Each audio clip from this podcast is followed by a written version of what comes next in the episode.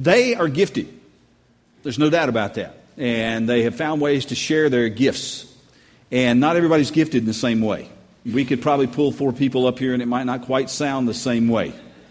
I won't pick out any names, but that it's just God has gifted us differently. We're all we're all shaped differently, and, and we have different gifts and different passions and different experiences that we bring in. And we've been talking over the course of the last few weeks about serving, and we've been in the midst of this I Serve series. And basically, we've done this because we want people to understand, especially the members of this congregation, people who are connected to the body of Christ, that serving others is not an optional thing in your life. Serving others is essential to fulfilling the call of Christ in your life.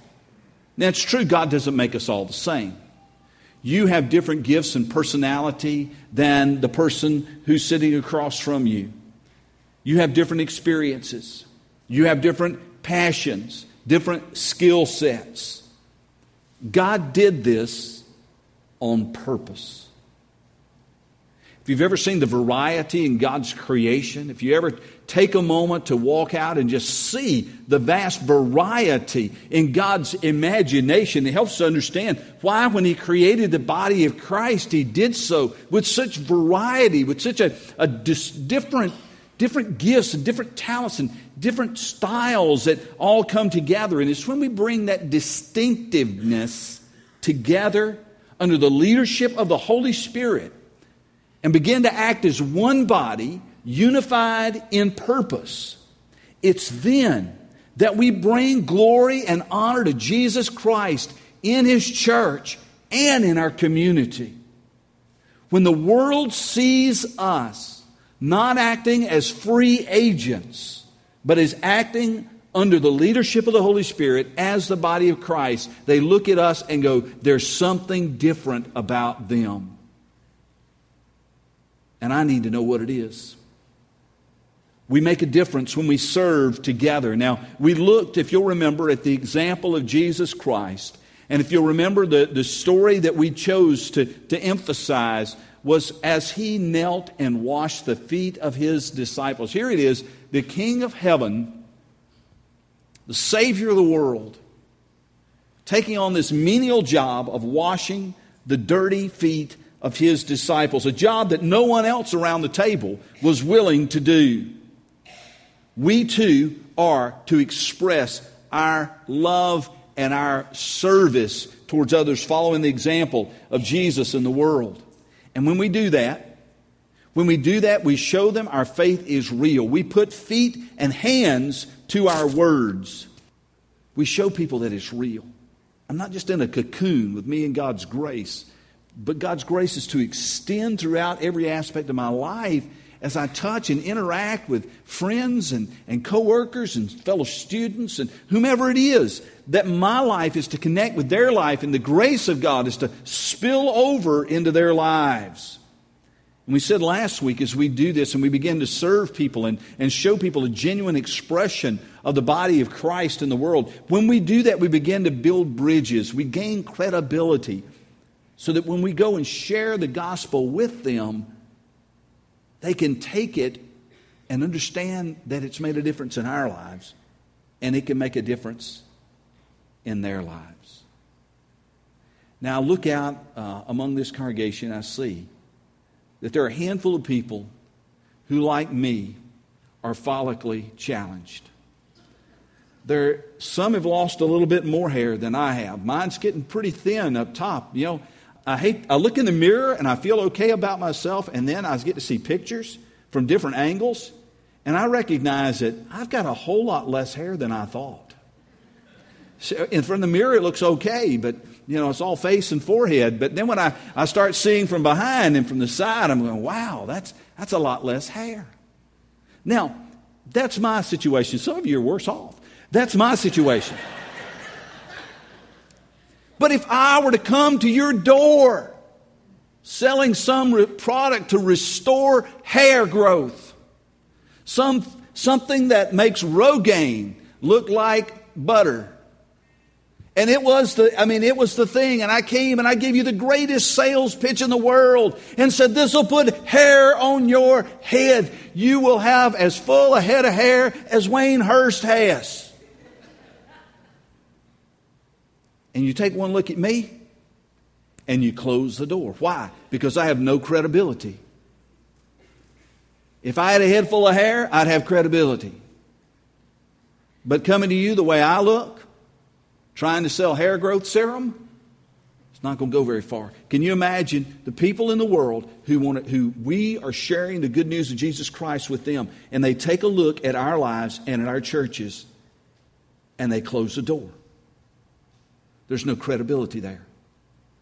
Let me see it. Let me see your love in action. Let me see the grace of God in action.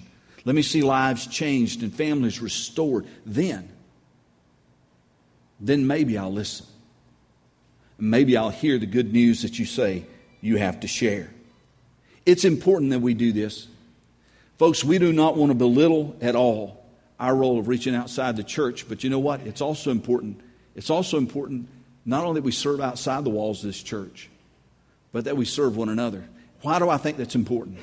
Because over 60 times in the New Testament, we find one another verses. But we have a role to serve outside the church. We have a role to serve in the body of Christ. Over 60 one another verses in the New Testament tells me one thing that it's important how we respond to one another.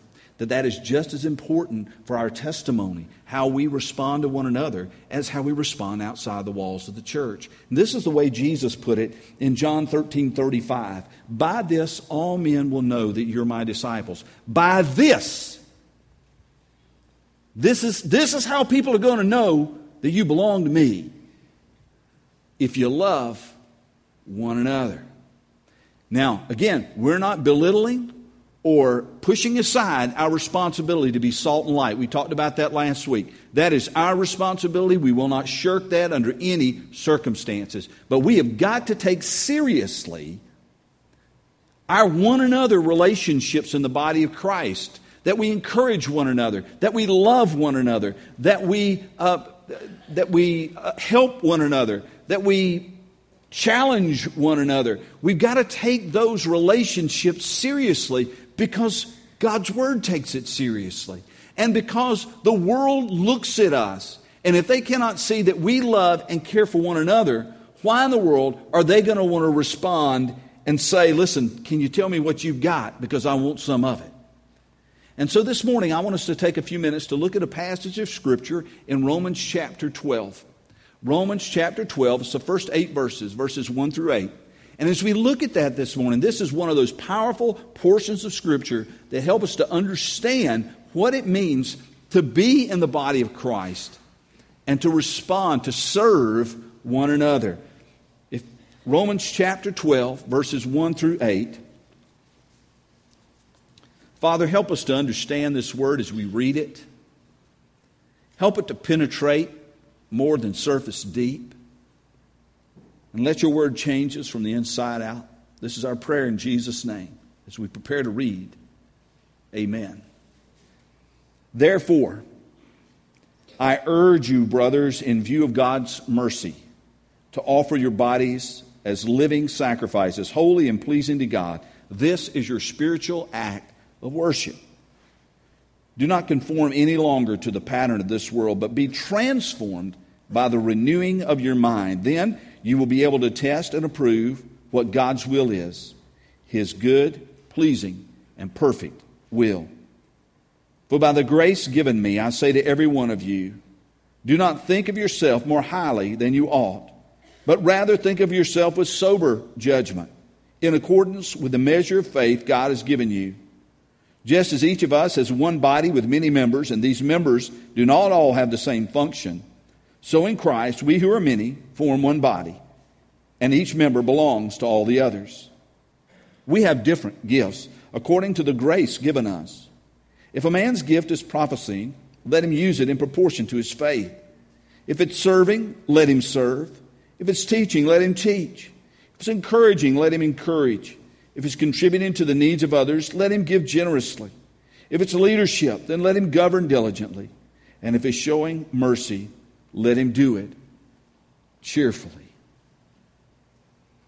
We could spend a month on these verses, but I'd like to highlight a few of the, the big points here, I guess you could say. A few of the things that really jump out at me as I read this portion of Scripture and think about our relationships in the body of Christ as we serve one another.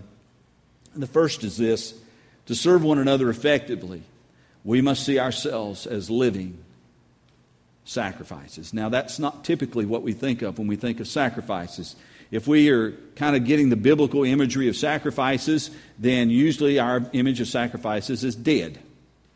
Now, this is not the most pleasant experience, but this is the way it happened. If you were back in the Old Testament time and you had an animal to sacrifice, it could be a dove, it could be a sheep, it could be a ram, it could be, um, it could be a bull you bring your animal to be sacrificed. Your animal, when it shows up, is alive and well and absolutely clueless as to what's going to happen.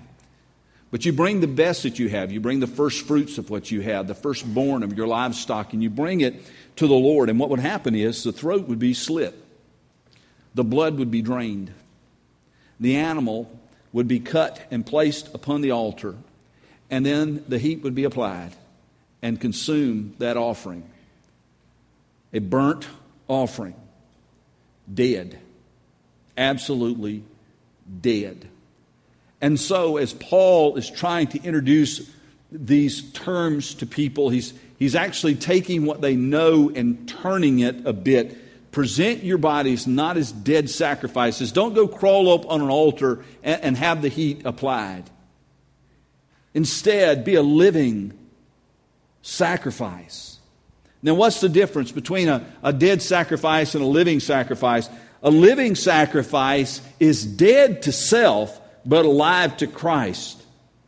Galatians 2:20 probably puts it best, I've been crucified with Christ, and I no longer live, but Christ lives in me. The life I live in the body, I live by faith in the Son of God who loved me and gave himself for me. Think about this gave himself for me, sacrificed, because he loved me, sacrificed himself.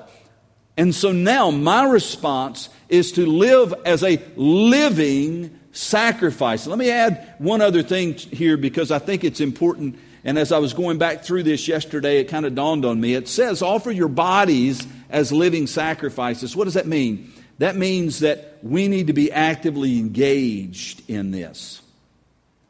I don't know if you've ever had to move. Maybe you're, you're, you're planning a move in a week or two. You've got a U-Haul truck. you you need to load some things up. But if you're going to load some things up, you kind of need some people to help you out. So you call a buddy and you say, hey, listen, uh, I'll, be, I'll be moving in a couple of weeks. I've got the U-Haul plan to come. Uh, we're going to try to do this on a Saturday morning. I uh, wondering if you might come over and, and help me a little bit.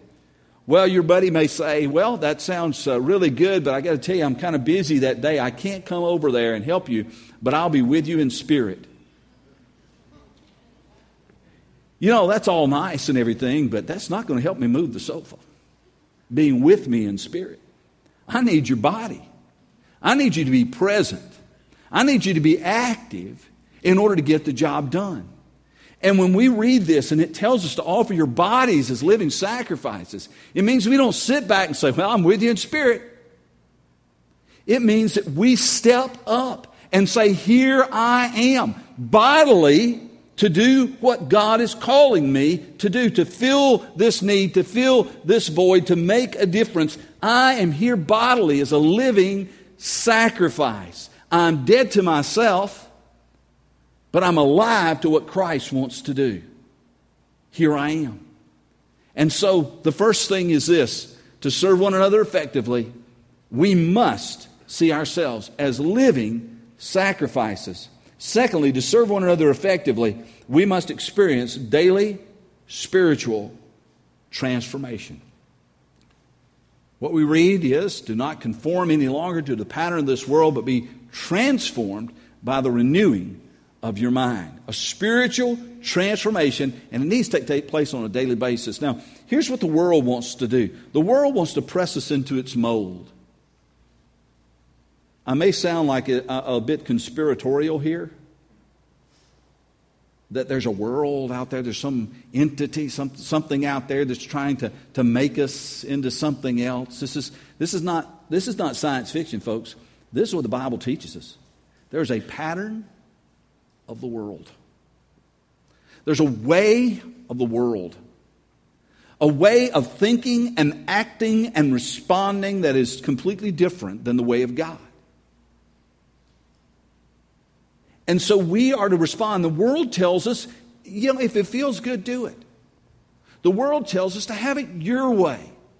As a matter of fact, what the world tries, the, the mold, if you will, the, and you've seen cookie cutters and all these things, that if you want to know the shape that our culture at least wants to press us into, it is the, the mold of consumerism. That is, that is by far, by far, the most prevalent mold in our culture is to get us to wear the right clothes, to drive the right cars, and to be dissatisfied with what you have.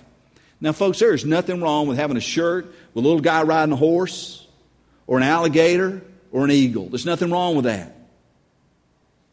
But why are you buying it? Now, if, if I'm going shopping, you're probably going to find me at the clearance rack. You know, and if it's 80% or more off, that's even better especially if I've got a coupon. You know, I want, I want to get it, but there are certain things that you buy that you, that when I buy things, I want to buy them because I don't plan to buy another one for a long time. I have one suit. If it doesn't last 10 years, I'm going to be disappointed. Now, I paid for that suit. I bought a good suit, but the label's not on the outside, and I don't go around just kind of flashing it. Hey, would you like to see my suit? Open up the lapel. Hey, you go. Look at that. No, it's not about the labels. It's not about trying to impress people. It's trying to be a good steward when it comes to those resources. But I, what I want to tell you, and you know this instinctively, there's a mold of the world that's trying to press you into it that says you are a consumer. As a matter of fact, during some of the financial debate that took place a few years ago, the whole, the whole debate centered on one thing how can we get Americans to consume? That's it. If Americans would consume, then we'd get out of this financial crisis. Of course, the only problem was there was no money to consume with, but that's beside the fact. Got to get you to be a consumer. That's why there are commercials on television. want you to be a consumer.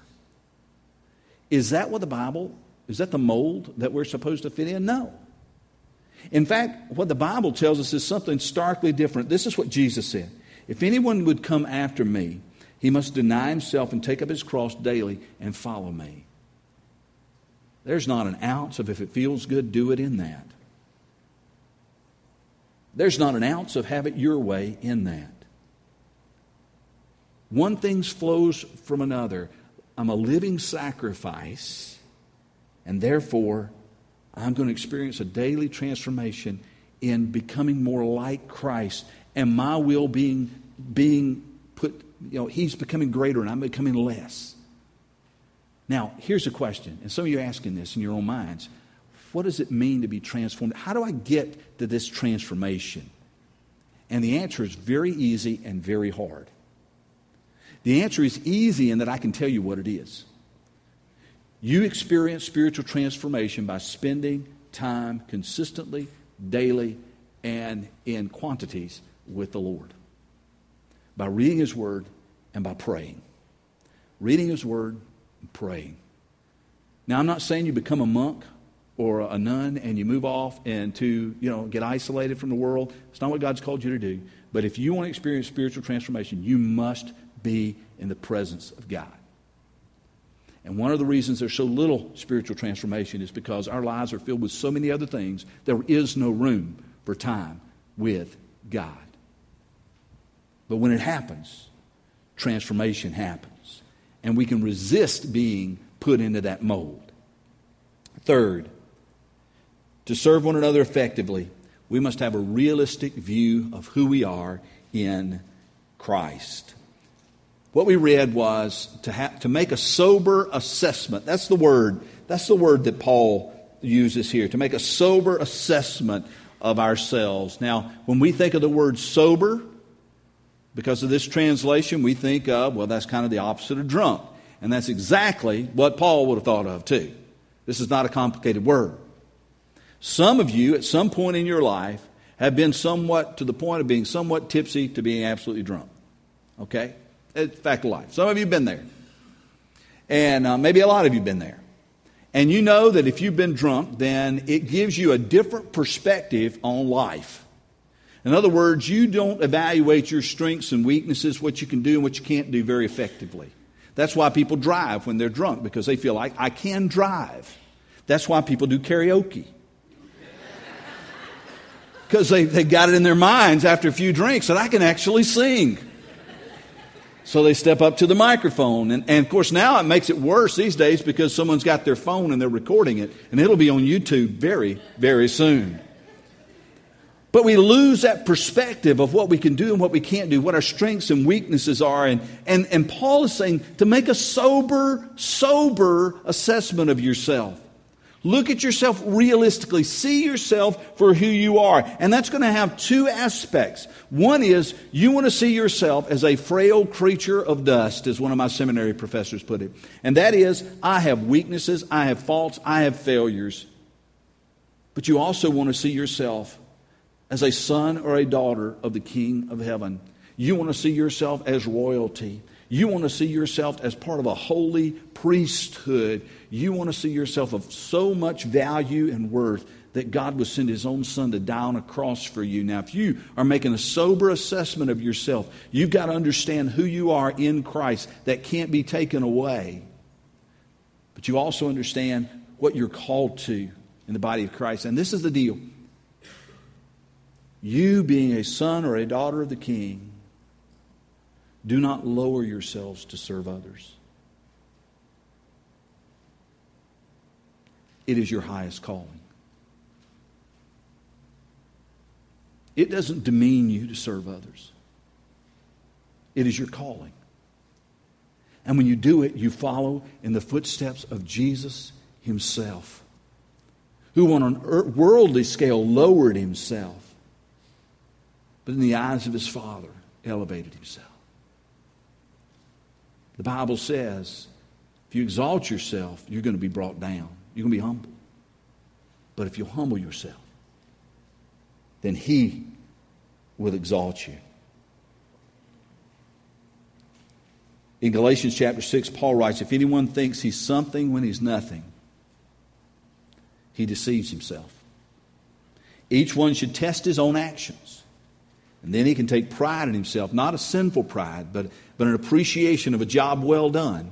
He can take pride in himself without comparing himself to someone else. For each one should carry his own load. In other words, you have a, a load that's fitting for you to carry. You don't shirk it off on anybody else. This is your load. This is your calling. This is what God wants you to do in your life. This is your aspect of service, so serve. Next, to serve one another effectively, we must value our connection in the body of Christ. And Paul spends a lot of time here in Romans, spends a lot of times in Corinthians talking about the body of Christ. But as Americans, we value rugged individualism. You know, the Indiana Jones movies. I mean, that's the kind of guy we want to be. When I was growing up, the guy that I most wanted to be was Matt Dillon. Matt Dillon, of course, I, he was much, much taller than I was, and I, I questioned his taste with Miss Kitty, but that's another story entirely. Some of you watched Gunsmoke, some of you didn't, I can tell. But that's who I wanted to be because he was that rugged individual. He was that, you know, he made his own way. He, he stood toe to toe and he, he'd fight, and yet he was a wise man. And, and that's the kind of person, you know, I grew up wanting to be this rugged individual. And then I encountered the scriptures and I realized that there's something else here in the scriptures. As Christians, we're to value our inclusion in the body of Christ. We're not a bunch of rugged individuals. We're part of the body. This image of the body is very powerful. And the reason it is is because each part of the body is, is different. If you don't know that, then after church sometime today, check it out you'll find that all parts of your body are a little bit different. If you can stand it, go stand in front of a full length mirror, absolutely buck naked. Um, I wouldn't sell tickets, but if you could, just if you don't believe me, I'm saying, if you hadn't figured it out yet, the parts of your body are different. And yet they all function together, don't they? Somehow, all these various different parts somehow function together. The ones you can see and the ones that you can't see. I was just talking to Melvin Tuck this morning. He's got muscles that are missing on one side of his head, and he's got these other muscles on the other side that are working. And so he's working to try to get his head to turn like this, and it's difficult because these muscles aren't there. Now, you and I, we're not having a problem with this. We can watch a tennis match, we can watch ping pong, it's no problem. For Melvin, it's a bit of a problem. He's having to turn his whole body to do that. Why? Because muscles over here working, muscles over here missing. So these have to compensate for those. That's the way it is with the body. Now, when Paul talks about the body of Christ, one of the things he tells us that is, it, it absolutely blew my mind the first time I read it, was that we belong to one another. That's the complete opposite of being a rugged, a rugged individual. I belong to me. Ha, it's all about me. No, I belong to the body of Christ. This is where I belong.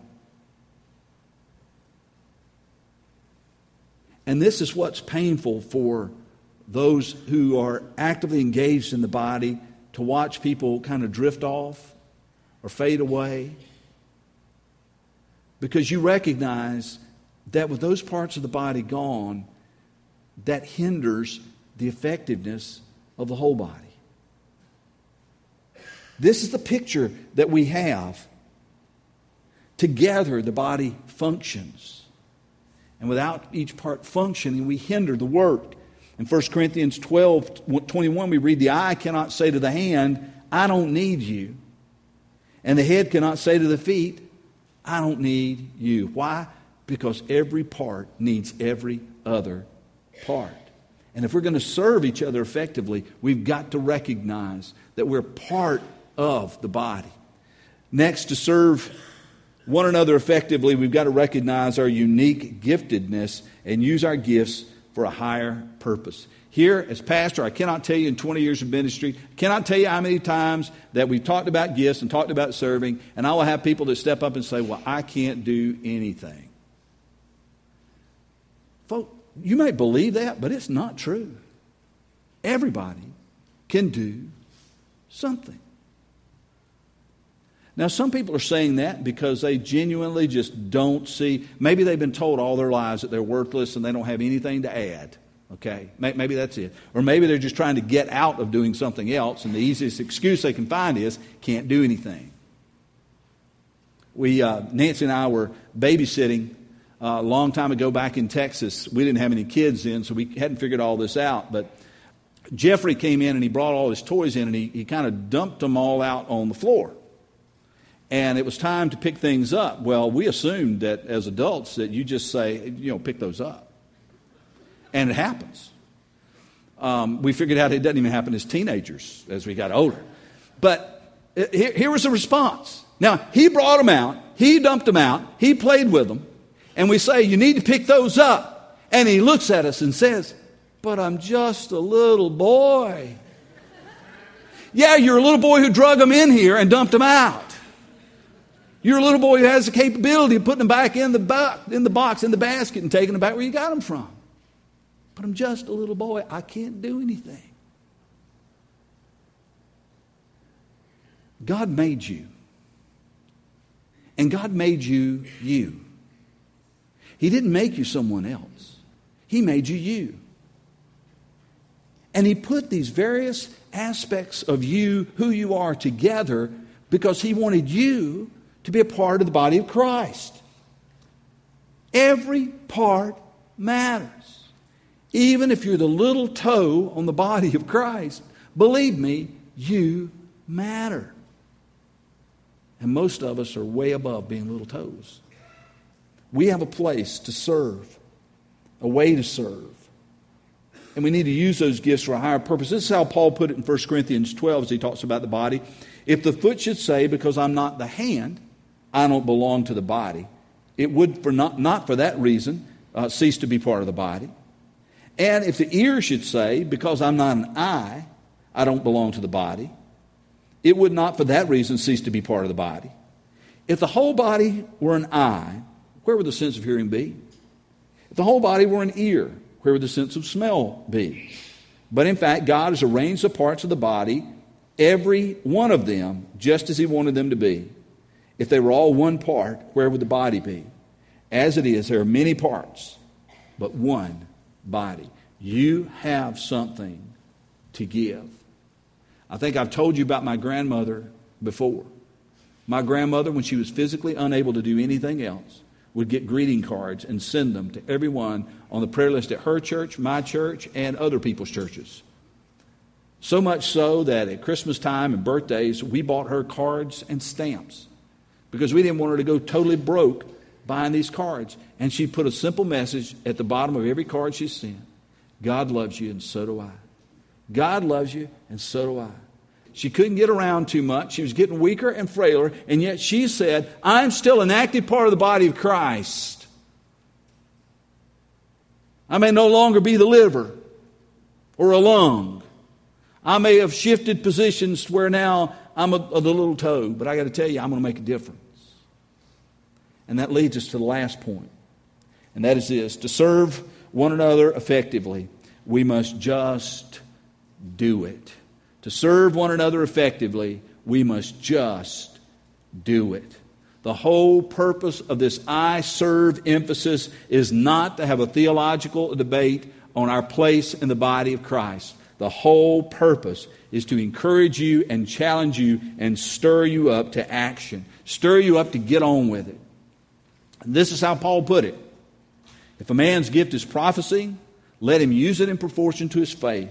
If it's serving, let him serve. If it's teaching, let him teach. If it's encouraging, let him encourage. If it's contributing to the needs of others, let him give generously. If it's leadership, let him govern diligently. And if it's showing mercy, let him do it cheerfully. Whatever your gifts are, whatever your talents are, whatever your experiences are, you need to be willing to step up, take a chance, get involved, make a difference. Just do it.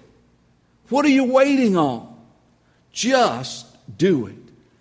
Now, let me pause right here and ask you you receive this, you can't miss this because it's bigger than anything else you got this morning. And it says menu on it, and some of you got pretty excited. Menu! We're having lunch today. Okay, let's see what I want. And you opened it up, and then you say, oh, that's not food. Where are the appetizers? Menu of community service opportunities. Now, I want to tell you right up front this is not every service opportunity available in our community. As a matter of fact, uh, we, we contacted a number of uh, organizations and ministries and schools, and they responded. Some did not respond. Uh, the ones that didn't respond obviously aren't in here, uh, but uh, and we may get some additions to it. And what we're going to do is, and as a matter of fact, I've asked Jason Murray to do this. If you are web savvy enough to be able to go on our web page uh, in the not too distant future, you're going to have these opportunities available to you so that you can go and find them online and not have to worry about where you laid your piece of paper. And so these are the kind of opportunities we want to present to you. But if you'll notice on the inside, it's got uh, some of our schools are listed here, community service opportunities listed here.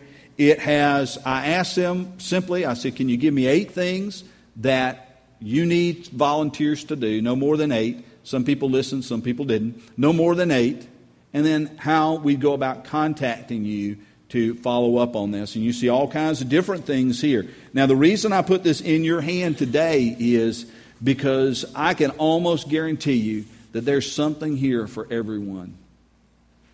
Some things are on weekdays, some days, some things are on weekends, some's in morning, some's in the evening. Some require physical labor, some require just a little bit of mental input, some eh, all kinds of things. When we say just do it, I didn't want you to say do what. And what I want you to do is just take some time, not simply to read through this, but to pray through this. Because here's my heart's desire, and I'll just go ahead and tell you I don't want to manipulate you, and I'm not going to manipulate you. But I see no excuse if you're a member of Grace Fellowship. I see no excuse for you not have a place to, having a place to serve outside the body and inside the body. It's like respiration. We breathe in, we breathe out. Both are necessary. And I want to challenge you today. Some of you have a place to serve. Some of you are actively involved, for instance, in the jail ministry. Some of you are actively involved in, in Atlas. Some of you are actively involved in Habitat. Some of you are very involved at the local schools. Let me tell you what, there probably is no better place for you to be involved than the local schools. I'm excited this week. I, get to, I, I start mentoring a new young man in the first grade, and my plan is to go all the way from first to fifth grade with him as his mentor. Now, he may kick me out after second grade, I don't know, but that's my plan. Because I think it'll be more effective for me just hit and miss here and there. I think it'll be more effective for me to spend uh, a, you know, a consistent time with people. But that, that's, that's a calling that God's placed on my heart. It may not be God's calling on your heart, it may not fit into your schedule. But this at least gives you something to say where do I start and who do I talk to right here. And some of the leaders, you see their names in here. Now, if you know of other ministries that did not respond to our request, or you know of other ministries that maybe we didn't even think to ask, then let us know or get us the information. We can add it to the website and we can keep that, try to keep that thing on a current basis so that you know what's needed. And we'll be happy to do that. Now, as we talk about this giftedness, if we talk about serving, let me wrap this thing up. Some of you are well aware that college football season has started. Have you noticed that? Yesterday, I endured an awful first half watching North Carolina get stomped by Louisville. I've never seen such ineptitude on the football field. I should have turned it off, but had I turned it off, I would have missed this incredible rally in the second half as North Carolina came within four yards of actually winning the game in the last minute of the game. I'd have missed all that. I, I, I enjoy college football. It is a great environment. Some of you get to go to some games, and it, it, it's, but there are various levels of commitment. There are various levels of investment that we make to college football. For some of you, the, the maximum investment you make is to carve out uh, three or four hours on a Saturday afternoon to uh, grab a glass of iced tea and a bag of chips and sit there and watch a football game. That's your, that's your investment in it. You don't invest a lot you just carve out some time to watch a game. Maybe it's even a half of a game. Some of you are, are, are more invested in that you will actually buy a ticket or two and you will go to some games during the season. You kind of pick, pick the best, best games and you, you want to go to those games and see those games. And so you, you're more invested. Some of you are invested enough to have season tickets to go watch your team play. And you go, rain or shine, you are there. You are there when they play Podunkville, and you're there when they play, you know, whoever's the, the big name on the board. You're there. You're invested in it. You're ready to roll. Some of you are even more invested, and that is you not only go to all the home games, but you even buy the tickets for the away games and you travel and you go to these away games and you spend big money and, and it's a big deal. Various levels of investment that you make as a fan. But your investment is nowhere near the investment of those men on the field. They have a totally different investment. They're in the game, you're in the stands.